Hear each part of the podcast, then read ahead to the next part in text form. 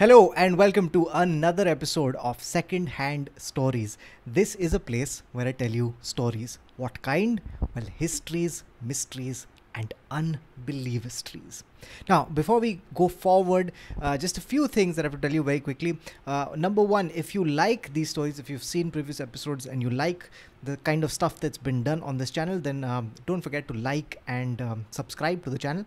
And also, if you would like to support the work that is being done on this channel, then you can always become a member of the channel.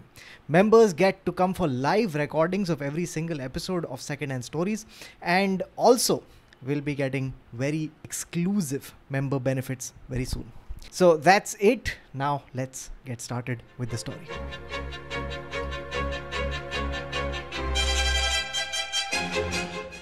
The story I'm going to be telling you today is an unbelievable, incredible story that I found while I was reading this book called Naam Namak Nishan, which is the ultimate Indian Armed Forces quiz book. Now, as I was going through this book, I come across this one piece of trivia, and it was a piece of trivia about these three Indian prisoners of war who made this incredible, daring escape. And it was such an intriguing bit of trivia that I started to look deeper into it, which brought me to this other book, which was Four Miles to Freedom. This is a book by Faith Johnston, and it is an unbelievable and very gripping account of this same escape. And that is the story that I'm going to be telling you today. And here is how it goes. In February of nineteen seventy-two, Wing Commander M S Bawa opens the Times of India. In it, he finds a list of Indian prisoners of war, or P O Ws, who were being held by Pakistan. Now, as he goes through the list, suddenly one name catches his eye. This name is of Flight Lieutenant Dilip Parulkar. The reason he knows Dilip is because back in the day, Wing Commander M S Bawa used to be Dilip Parulkar's commanding officer. He knows Dilip well, and he knows this about Dilip, that if he is caught as a prisoner of war, then Dilip is going to do everything in his power to try and escape. Now, this fills M S Bawa with a little bit of fear, because he doesn't know what will happen if Dilip succeeds in escaping. It is testament to how well M S Bawa knew Dilip Parulkar that many, many, many miles away, in a prisoner of war camp in Pakistan, Dilip Parulkar was proving M S Bawa right, because Flight Lieutenant Dilip Parulkar was indeed trying his best to escape. This is his story.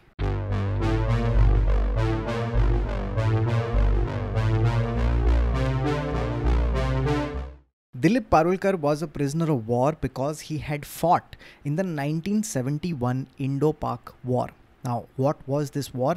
Well, it's a very rich and complex story in its own right, one that I will not be able to do any kind of justice to in this story, but to give you the briefest of brief overviews, it was basically this.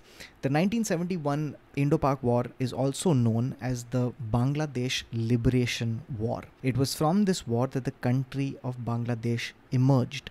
Now, what was the country of Bangladesh before this war? Well, to understand that, we have to go back to nineteen forty-seven. In nineteen forty-seven, the Indian subcontinent had been partitioned. It was divided into India and Pakistan. Now, Pakistan itself lay in two parts. There was West Pakistan, carved out of Punjab, and then there was East Pakistan, which was carved out of Bengal. Now, East Pakistan would go on to become Bangladesh. Now, there were several reasons why East Pakistan fought for its liberation, but chief amongst them was this. East Pakistanis always felt like they were culturally and linguistically very distinct from West Pakistan. They also felt like they weren't properly represented in the politics of Pakistan. This really came to a head in nineteen seventy-one, because in the elections of that year, a party from East Pakistan called the Awami League headed by Sheikh Mujibur Rahman, wins a sweeping victory.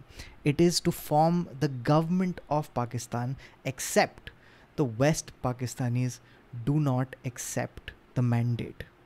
This leads to widespread protests within East Pakistan, and these protests are very violently shut down by the Pakistani military. The situation is chaotic, it's grim, and eventually by December of nineteen seventy-one, India is drawn into this conflict, and they would enter the war on third December nineteen seventy-one. On tenth December nineteen seventy-one, Flight Lieutenant Dilip Parulkar gets into his plane and takes off along with his colleagues. They have a mission, and the mission is to bomb a target beyond enemy lines. Dilip vividly recalls his colleague bombing this target, but everything after that seems to be a little fuzzy in his memory. The next few moments seem to be like snapshots of moments in time. Here's what he recalls. He remembers his plane being hit, he remembers having to eject from the plane. He remembers that feeling. It felt like being shot out from a gun. He remembers landing, and then he remembers an angry mob of people descending upon him. These were locals from Pakistan, and when they saw an Indian pilot landing, they immediately pounced upon him. He remembers fists and feet flying into his face. It was a brutal beating. Thankfully for him, eventually the Pakistan military intervenes and he's captured by them. He is blindfolded and bound and put into a truck. As this truck trundles along, he remembers feeling the stinging of the cuts and bruises from the beating he's received. He also remembers very vividly feeling very cold in one foot. And when he looks down, he sees that one of his shoes has been yanked clean off. He is then taken to a cell. Now this cell is very, very small. It's seven feet by eight feet.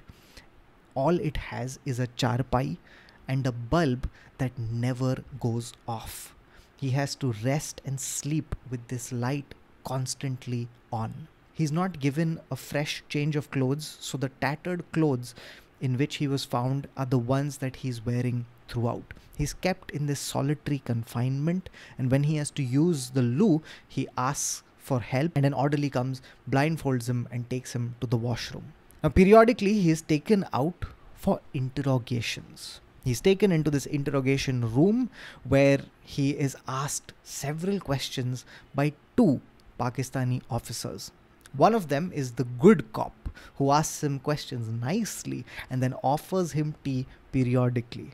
The other is the bad cop, and the bad cop abuses him and insults his country. But Dilip Parulkar thinks that this is all just an act. He doesn't take any of this seriously. To give you an idea of how little he was taking this seriously, well, when they asked him to draw a layout of the Air Force base from which he had come, he gave them the layout of the Santa Cruz domestic airport in Mumbai, and thankfully his captors didn't know the difference. But he's kept in solitary confinement, and it still is very taxing on the mind. There is no news of what is happening outside. He doesn't even know that the war had ended on sixteenth December nineteen seventy-one, ending in a decisive victory for India. Now on twenty-fifth December nineteen seventy-one, he's finally led out for something very different. He's taken for a Christmas party, and this Christmas party would be held in the worst place possible. It is held in the same interrogation room where he was grilled, abused and insulted. Now it is at this party that he realizes that he is not alone in this prisoner of war camp. Along with him are eleven other Indian Air Force pilots. They meet at this party and they're extremely relieved to meet each other. Each of them has been kept in solitary confinement for all this time, that seeing other faces, seeing other countrymen lifts their spirits instantly. It's at this party that they also meet the camp commandant. He is the head of this camp and his name is Squadron Leader Usman Hamid. Now, Squadron Leader Usman Hamid is a middle-aged man of medium height and he seems to be very well-spoken, reasonable and just. As they get to know Squadron Leader Usman Hamid, the Indian prisoners of war, even though they were on opposite sides of the war, they have a respect and liking for Squadron Leader Usman Hamid. Now, soon after this Christmas party, things start improving at the camp. Here's what happens. Soon after this party, they find out that the second in command of this camp is a man called Master Warrant Officer Rizvi, and he provides them with new clothes, razors and other amenities for their well-being. They're also no longer kept in solitary confinement and they're allowed to mingle with each other in this walled courtyard of the camp. This is a huge psychological boost for all of them. Life at the camp starts falling into some kind of routine and rhythm. Here's what they would do to pass the time. They would stroll in this walled courtyard. They would chat with each other. In the long and cold Pindi nights, they would light a fire and they would swap stories with each other. They had a carom board which they would play on. They had a chess board. They would play competitive games to keep their spirits up. And they were also provided books which they could read. It's during this time that Dilip's cell, which was cell number five, becomes known as the Indian Tea Club. You see, his cell was slightly bigger than the other cells. It had provisions for two charpais and tables and chairs. So a lot of the pilots used to congregate at cell number five and they would eventually begin having all their meals there as well. This provided a place where they would all get together and spend time, and it was a huge source of relief and comfort in these very difficult days. It's around this time that Dilip notices something very interesting about his cell. He sees that his cell has a window and this window has bars, but these bars are set into a wooden frame and he notices that this frame is rotting. What's more, he notices that the wall, the mortar around this window is also disintegrating. He realizes that he can chip this away. And if he does that, then he can pull this frame out and make an escape. Now, ever since he had been brought into the camp, Dilip's mind had been set on trying to escape. He believed that it was the duty of every prisoner of war to escape if they can.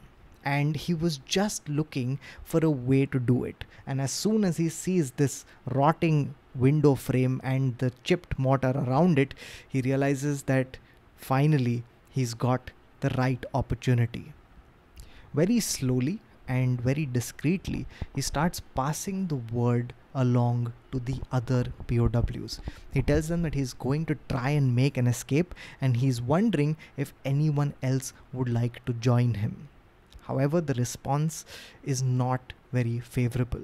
None of the other prisoners of war want to join this escape because they believe it's too dangerous. Because the danger is not just getting out of the camp, it's getting to their country. And that is going to be very, very difficult. Because once you're out of the camp, you will not only be hunted by the military, but also the police and the general population of Pakistan, who would not take kindly if they discovered that you're an Indian prisoner of war. Despite all these dangers and despite all these warnings, Dilip Parulkar is not having any of it. He has his heart set on escaping and he's going to do it come what may.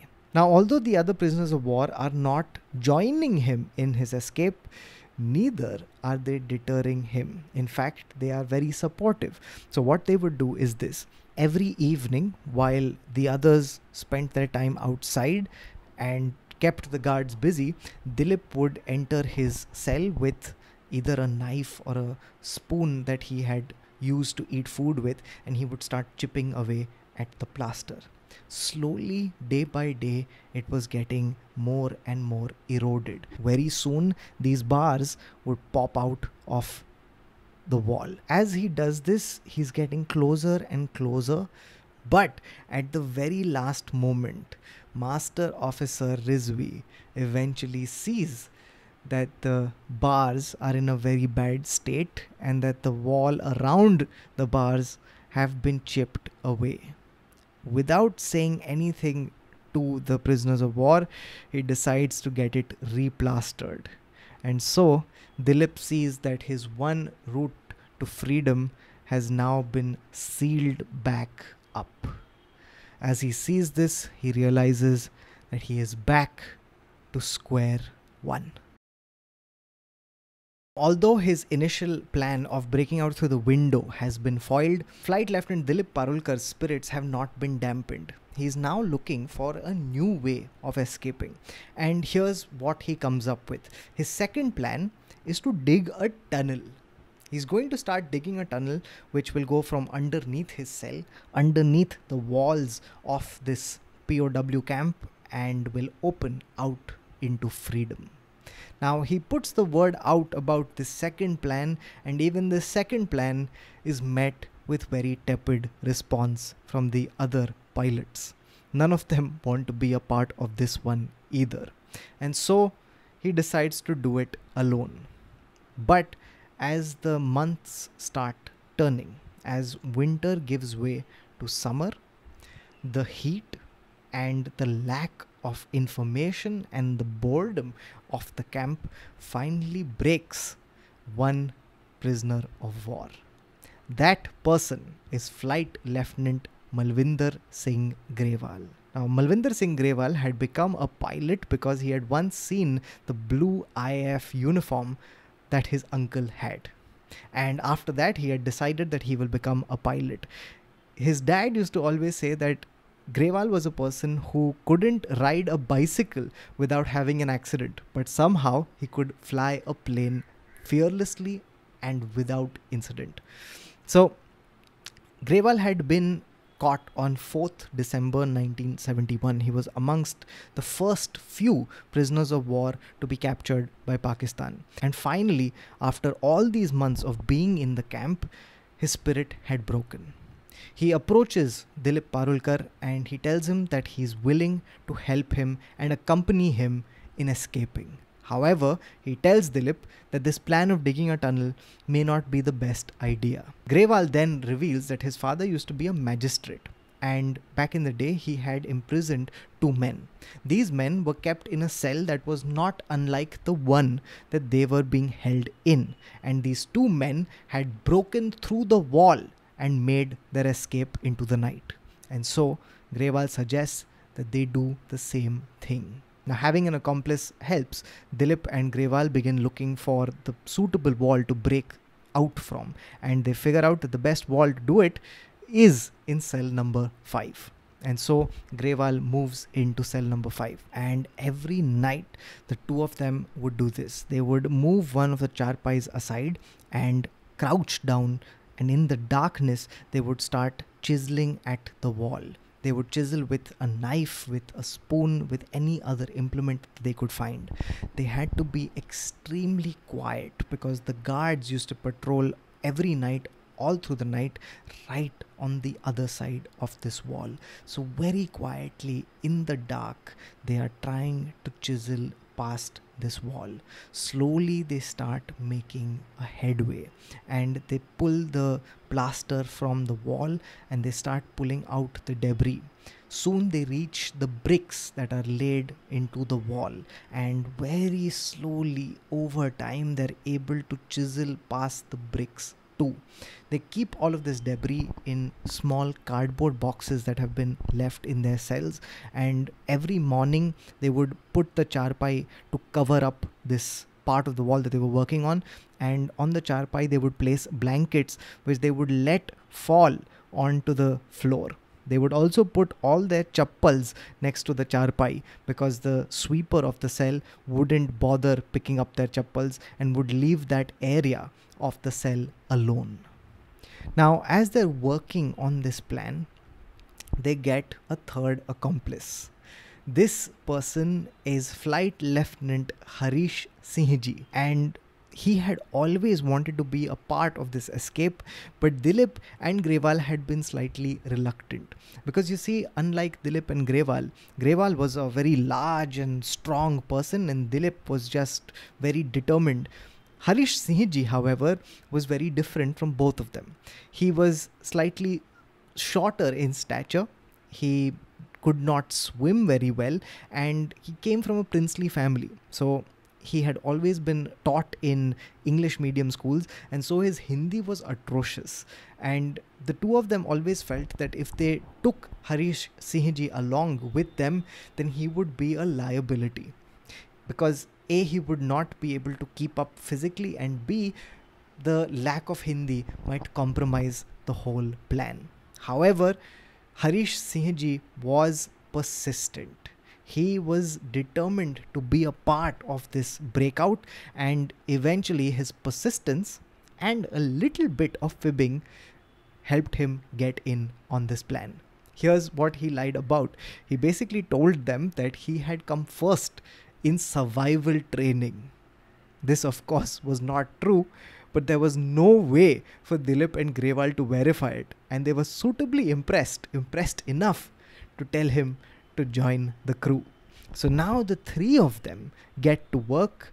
Harish Sinhji also comes up with an excuse and joins them in cell number five, and every night the three of them would take turns to crawl underneath the charpai and to start chiseling at the wall.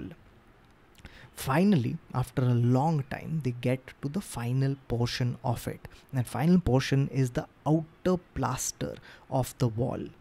Surprisingly, they find that although they had chiseled past their part of the wall down to the bricks and beyond the bricks, they found that this outer layer of plaster was incredibly thick and very resilient. Try as they might, no matter how much they beat it with their fists or tried with their feet, it just wouldn't break. So Grewal decides to improvise. They had been given a bat to play cricket with in the courtyard. Now he takes this bat, he attaches a sandal to it and makes a makeshift battering ram. And slowly, very slowly, he begins pummeling this plaster. And eventually the plaster crumbles and they break through to the other side. Now it's the breakthrough that they've been waiting for, and to prevent the people from the outside or from the inside to see the light passing through this hole, they stuff it with a dirty rag. Now one night when they crouch down to work on breaking this plaster further, Dilip has crouched onto his hands and knees and he's about to pull the rag out from the hole that they have created. Now as he's yanking at the rag, suddenly he feels someone pulling it from the other side. Dilip freezes.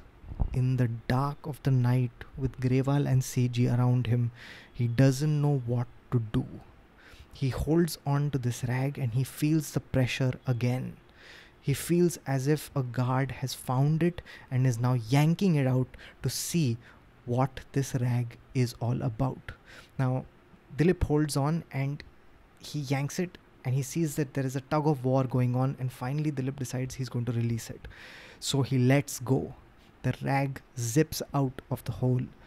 Dilip very tentatively and cautiously puts his head to the ground and peeps out of the hole and sees that it isn't a guard that has pulled the rag. It is that half-grown calico cat. He breathes a huge sigh of relief.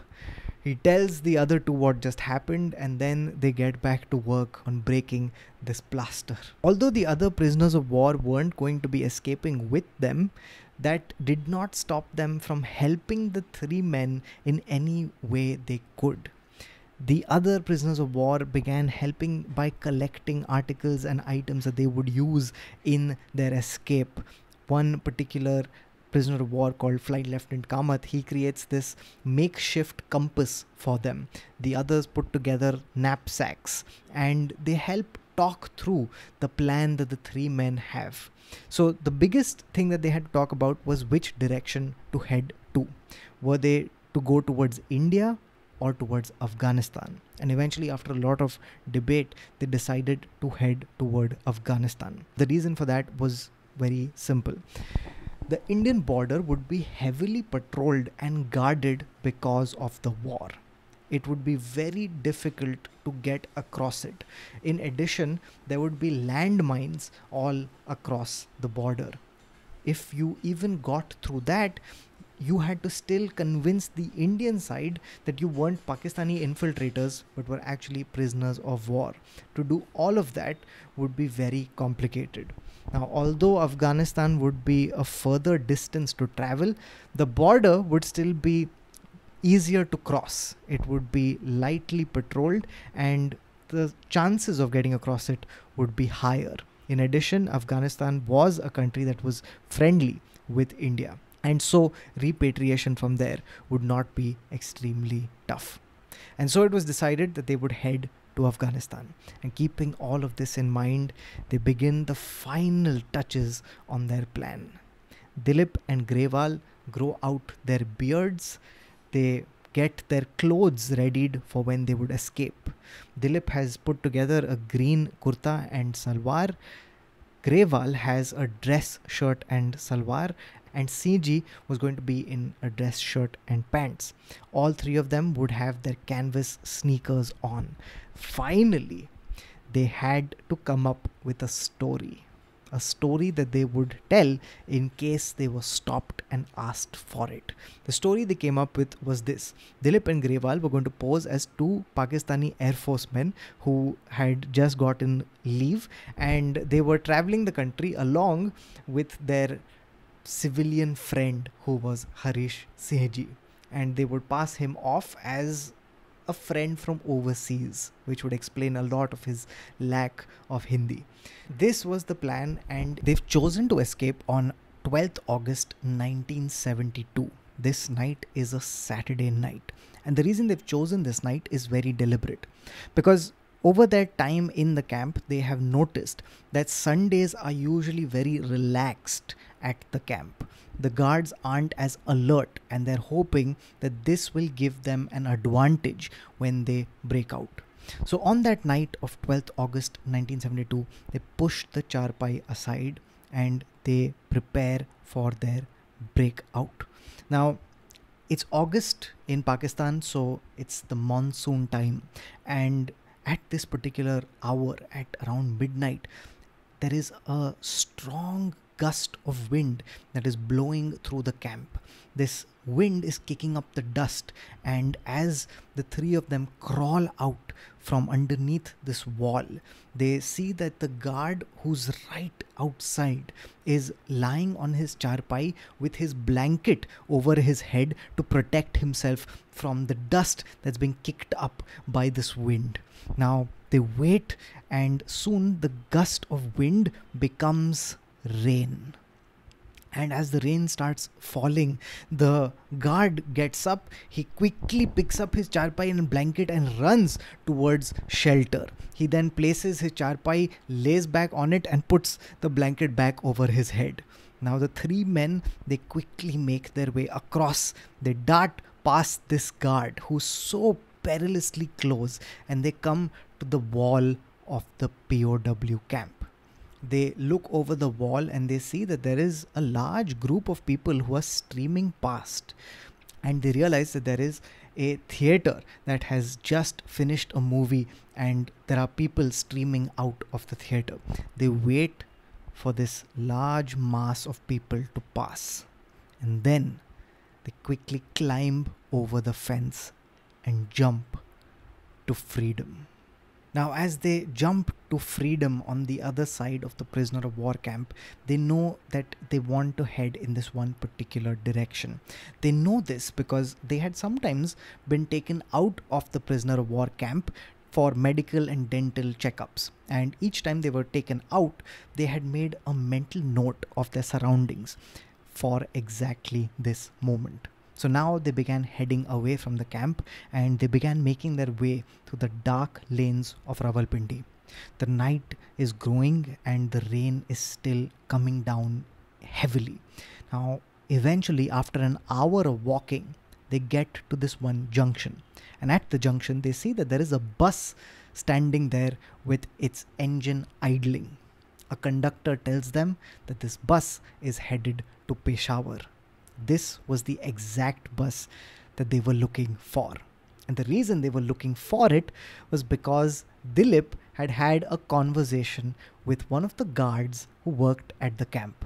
This guard was a Pathan who came from Peshawar, and in conversation he had revealed to Dilip that every time he visited his hometown, he would take the bus to Peshawar from this very junction. So they get onto the bus, and as they get onto the bus, they see that there are, the bus is crowded. There are several people on it, and everyone's eyes immediately lock onto these three men. Now, they don't know whether it's they who are conscious because they've just escaped from a prisoner of war camp, or whether it was something about their appearance, the fact that their clothes were slightly too new and they were wearing canvas shoes that made them stand out from the local population. But whatever it was, they seemed to have all the eyes of the people of the bus on them. Nonetheless, they take their seats, they get their tickets, then the bus sets off. The bus would drive through the night, and eventually at six in the morning, they reach Peshawar. Now, at Peshawar, they stop and have tea, and then they find out about the next steps of their journey. They've mapped this all out before. Now, they were heading to Afghanistan, and the route they were going to take was this. From Peshawar, they would head to Jamrud, and from Jamrud, they would head to a place called Landi Kotal.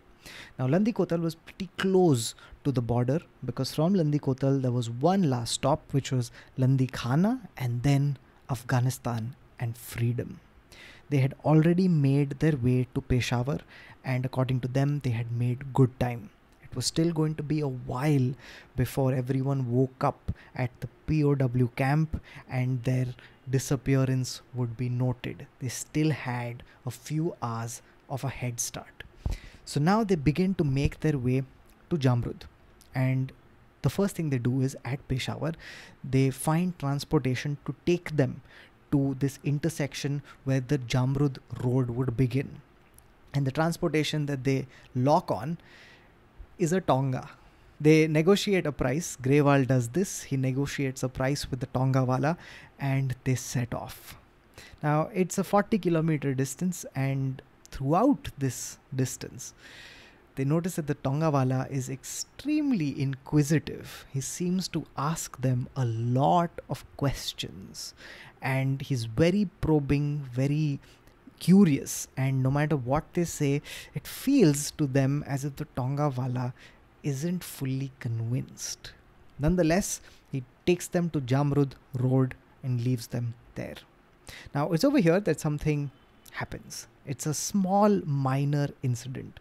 What happens is that as they're getting off from the Tonga, Harish Sinhji hands over five rupees to the Tonga wala. The Tonga wala takes the money and then says, "No change." At which point, Harish Sinhji smiles and says, "Keep the change." This seems to pique the Tonga wala's interest, and he suddenly tells them, "Put your bags back in the Tonga. I'll take you the full distance." Now, whether it was the generosity of the money that Harish Sinhji had left with him, or whether he had caught on to something and he was suspicious, they couldn't tell. But they refused his offer, and they take their bags out and begin walking on Jamrud Road. Now, as they begin walking down Jamrud Road, they begin realizing that there is a problem in their plan. The problem was this: Jamrud Road was long and there was no place to hide, no shelter. It was just a long, barren stretch. They knew that if they kept walking, they would eventually be detected by somebody or the other. What's more, they could see that along this road, there were several villages, and there was no way to skirt these villages, no way to get around them without being spotted. And if they were spotted, they realized that this was the worst place for that. because as they had gotten further and further out from Peshawar, they had realized that the demographic of the people had started changing. They were now into the northwest frontier province of Pakistan. These were tribal areas which had their own laws, and they saw that most of the men in this area carried a gun with them. Each man had an ammunition belt that hung on their body. This was not a place to be spotted walking down a road without a very good reason. So here's what they do next. As they're walking along the road, they come across a young boy. They ask the boy that where could we find the nearest bus stand? They're looking for a bus to head to Jamrud. The boy looks at them quizzically and he says, well, you don't find a bus at a bus stand here. And then soon after that, a bus passes by and the kid just flags it down for them. The bus comes to a stop and the boy clambers up to the roof of the bus because the bus itself is completely packed. The three Indian pilots also follow the boy onto the top of the bus. They take their tickets and then they begin riding on the top of this bus. The bus passes along Jamrud Road. They see a lot of the villages alongside this road and they pass through two checkpoints. At each checkpoint, all three of their hearts would simultaneously come to a stop. They would take a deep breath and they would hope that no one came up to ask them questions or to go through their knapsacks. Thankfully, they got through both checkpoints with ease and nothing happened. They were so grateful that they weren't walking along this road and that they had taken this bus, and that they were so grateful that the boy had flagged this bus down for them. And eventually they reach Jamrud.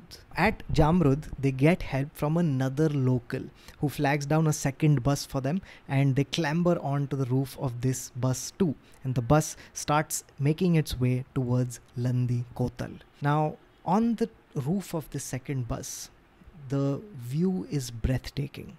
They are passing through the Khyber Pass, and the bus makes its way through mountains, and they pass through these gorges, and they see that there are these large rock walls that tower on both sides of them. Eventually, the mountains retreat and they come to this large flat plateau. This plateau is ringed with mountains on every side.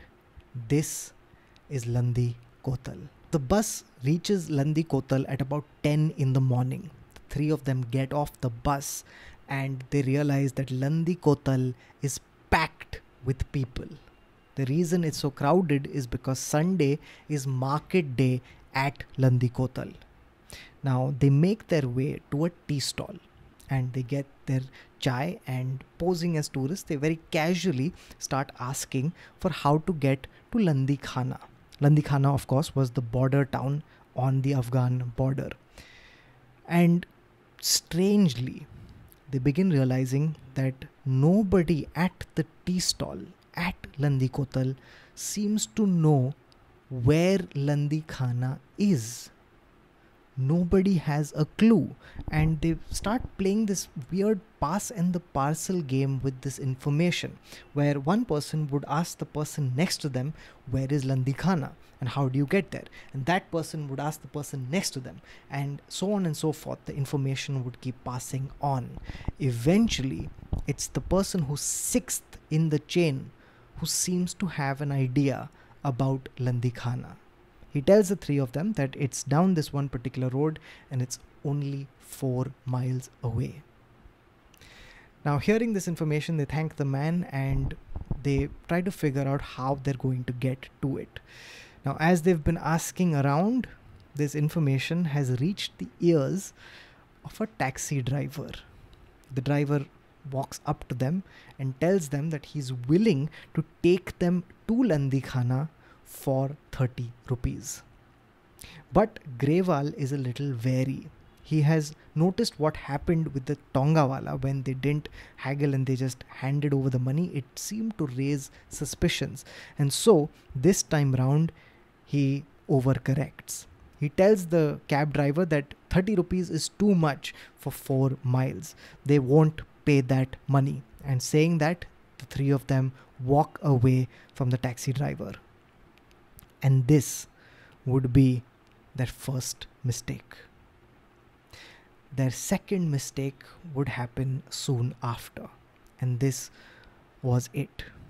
So Dilip begins looking around and he notices that everyone in the area seems to be wearing a cotton cap. Now, throughout their journey, all the way from Rawalpindi to here, they have noticed that they have always stood out. For some reason or the other, the local population always seemed to look at them with suspicion. And Dilip feels that if they go and buy these cotton caps, maybe they'll be able to blend in with the local population a bit more. And so he decides to head into the market and buy these caps. Now Harish Sinhji tells him that he doesn't want one. And so Dilip heads out to buy two caps, one for him and one for Grewal. He leaves Grewal and Sinhji on the side of the road. Now he heads into the market, gets two caps and comes back. Now his cap fits him perfectly, but Grewal's cap is slightly small. And so he decides to go back and get a replacement. This would be the second mistake. When Dilip returns with the replaced cap, he sees that Grewal and Sinhji have been swarmed by taxi drivers. News had quickly got around all over Landi Kotal that there were three passengers looking for a ride to Landi Khana, and taxi drivers from all over had descended upon them. These men were now pushing and shoving, shouting and screaming over each other, hoping to get this ride. They were even offering better terms. One taxi driver said that he was willing to drive them for twenty-five rupees. But at this point, Grewal starts haggling for even lesser amounts. It is at this point that suddenly a voice rings out from the back of the crowd. It's a very clear voice that says, "Do you want to go to Landi Khana?" They turn around and they see that there is a large man with spectacles and a beard. Assuming that he's another driver, they say yes. At this point, the man says, "Why do you want to go to Landi Khana?" Now Grewal begins telling him their prepared story. He tells them that he and Dilip are two Pakistani airmen who are traveling the countryside along with their civilian friend Harish Sinhji. At this point, the man asks them this question. He says, "How do you know of Landi Khana? Do you know someone who lives there?" Grewal says, "Well, they saw it on a map and they thought they would like to see the place. They've heard good things about it." At this point, the man's eyes narrow and he says, "Landi Khana is not on any map. Nobody even knows about it because it's been abandoned since the British left." Suddenly, he looks at them and he says, "You are Bengalis who are trying to flee." And that's when they realize that Landi Khana had been a point for a lot of the Bengalis who were trapped in West Pakistan to try and escape through. This place had seen a lot of people fleeing and escaping, and so the population had become suspicious of anyone who wasn't a local. Now, at this point, they begin blubbering and blabbering about how they are not Bengalis and that they are actually who they say they are, which is Pakistani airmen with a civilian friend. But this man is having none of it. He says that he's going to take them to the Tehsildar, and the Tehsildar will get to the truth of the matter. And quickly he rustles up some men. It's not hard to find armed men in this area, and they are marched to the Tehsildar's office. The Tehsildar was the highest administrative post in this area. And they realized that the man with the glasses who had brought them here was the Tehsildar's clerk. As they're led into the office, they see the Tehsildar himself. He's a man who's leaning back in his chair He wears a salwar and a kurta, and in front of him is a large desk.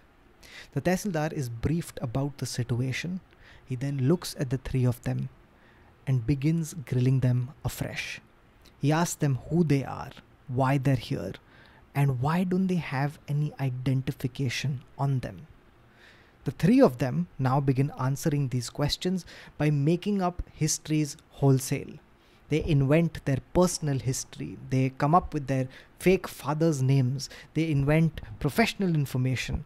But no matter how much they speak, no matter how much detail they give, the Tehsildar remains unconvinced. In fact, the more they speak, the more suspicious the Tehsildar gets. Eventually, at the end of hearing them out, he tells them that he has decided to put them in prison. He's going to keep them in custody until he can get to the truth of their identity, until he can find out who they truly are. It is at this moment that Dilip Parulkar realizes that they are at the end of the adventure, that they had gotten all the way from Rawalpindi all the way to Landi Kotal, but now the game was over. He realizes that they are in deep trouble, in serious danger, because if they were put in prison and their true identities were revealed, there is no saying what could happen to them. They would be at the mercy of the guards in a small town like Landi Kotal. These guards certainly wouldn't adhere to the Geneva Conventions. In fact, all three of them had fresh memories of the way that they had been beaten by the local population when they had ejected from their planes and landed on Pakistani soil. They knew that if they went to jail, their safety would not be guaranteed. And this guilt lay heavy on Dilip Parulkar, because he realizes that this had been his idea. If he hadn't spoken up and decided and been so determined to escape, Grewal and Sinhji wouldn't be in this spot to begin with. He realizes that he has put their lives at risk and that now he has to do something to save them. His mind is whirring. It's in overdrive trying to figure out what to do next. And it's just then that his eyes fall on the large desk in front of the Tehsildar, and suddenly he sees the telephone, and when he sees it, something clicks in his mind and he has an idea. It is at this moment that Dilip looks at the Tehsildar and very confidently tells him this. He says that we are indeed Pakistani airmen, and if you have any doubt, why don't you call up an airbase and verify this information? Now, the way he says it is so confident. It is a bluff, of course, but the Tehsildar doesn't know it. In fact, the Tehsildar buys it. He says, well, that's a good idea. And a phone goes out to the Peshawar airbase. Now, this was all part of Dilip's plan. Dilip takes the phone and then asks the Peshawar airbase to connect him to a person. The person he wants to speak to is Usman Hamid, the same man who was their camp commandant. In fact, over time, Usman Hamid had moved on from being camp commandant to becoming the aide-de-camp to the Pakistani air chief himself.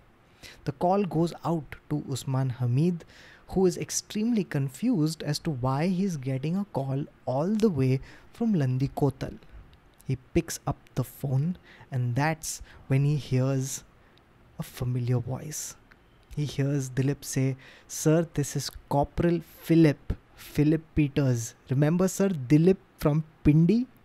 And when he says that, Usman Hamid immediately is able to link the voice to the person. And he recognizes him and he says, "Dilip, is that you?" Dilip says, "Yes, sir." And then he, through subterfuge, is able to tell Usman Hamid what's happened. He says that, well, the three of us got out to see the countryside and we've been caught by the Tehsildar, who's not believing us. Can you please tell him the truth? Now, the phone is given back to the Tehsildar, who is listening intently, and three of them wait to find out what Usman Hamid will tell him. Finally, the Tehsildar puts the phone down, he looks at them and he says, "I knew it.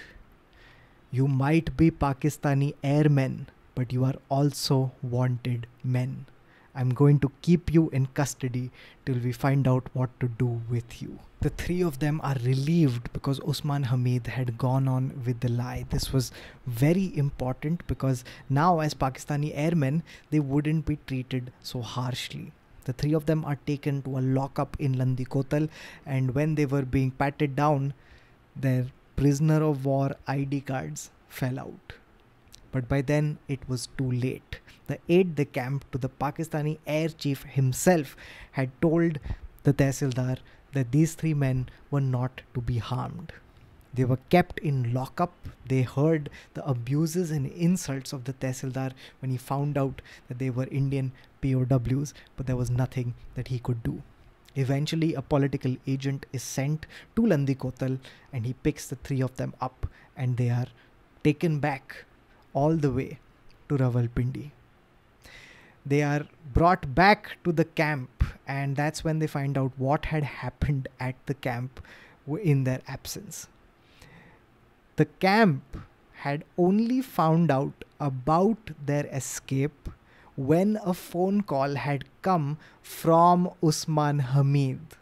Until ten o'clock the next day, they had no idea that three people had escaped from the Rawalpindi P O W camp.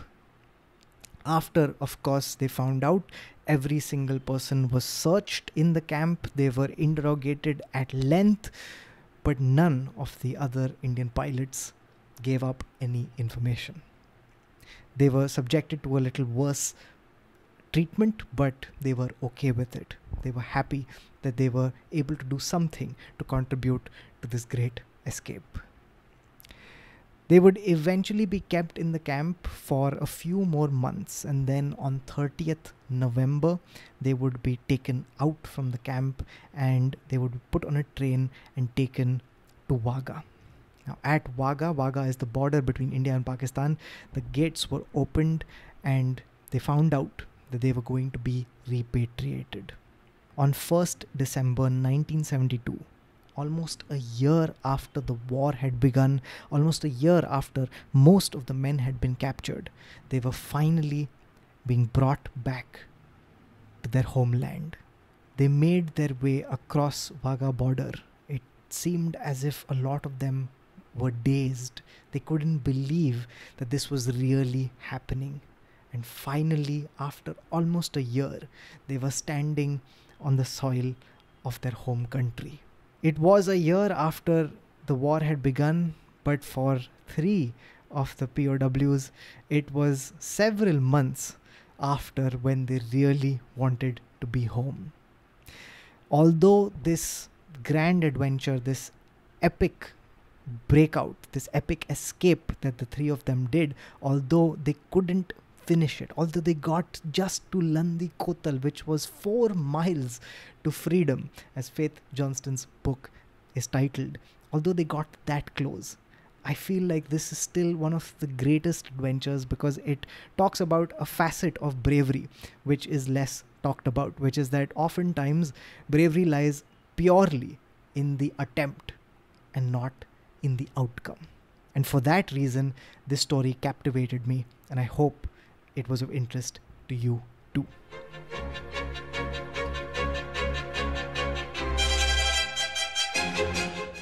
So that's it from this episode. I hope you enjoyed it. If you did, then please leave a like and a comment. Do let me know if there are other stories you would like me to cover. I would be more than happy to do them. Um, as usual, every single episode is shot in front of a live audience. If you too would like to be a part of these live recordings, all you have to do is become a member of the channel. Lastly, I do want to plug these two books again. Uh, in case you are interested in the armed forces, then do not miss out on Naam Namak Nishan. Uh, it's got a lot of trivia that is extremely interesting and it'll lead you down your own rabbit holes. And secondly, do check out Four Miles to Freedom, because I promise you, this is a very small section of the story. The story is way bigger. It's riveting, and you get to hear about all the other prisoners of war in the camp as well. It's a outstanding book. I do recommend it. Uh, and if you like these books, then you can also check out Penguin's YouTube channel. They put out one minute summaries of a lot of their books, including these ones. So you can check those out. And that's about it. Thank you so much for watching this. I hope you enjoyed it. And until next time, take care and bye-bye.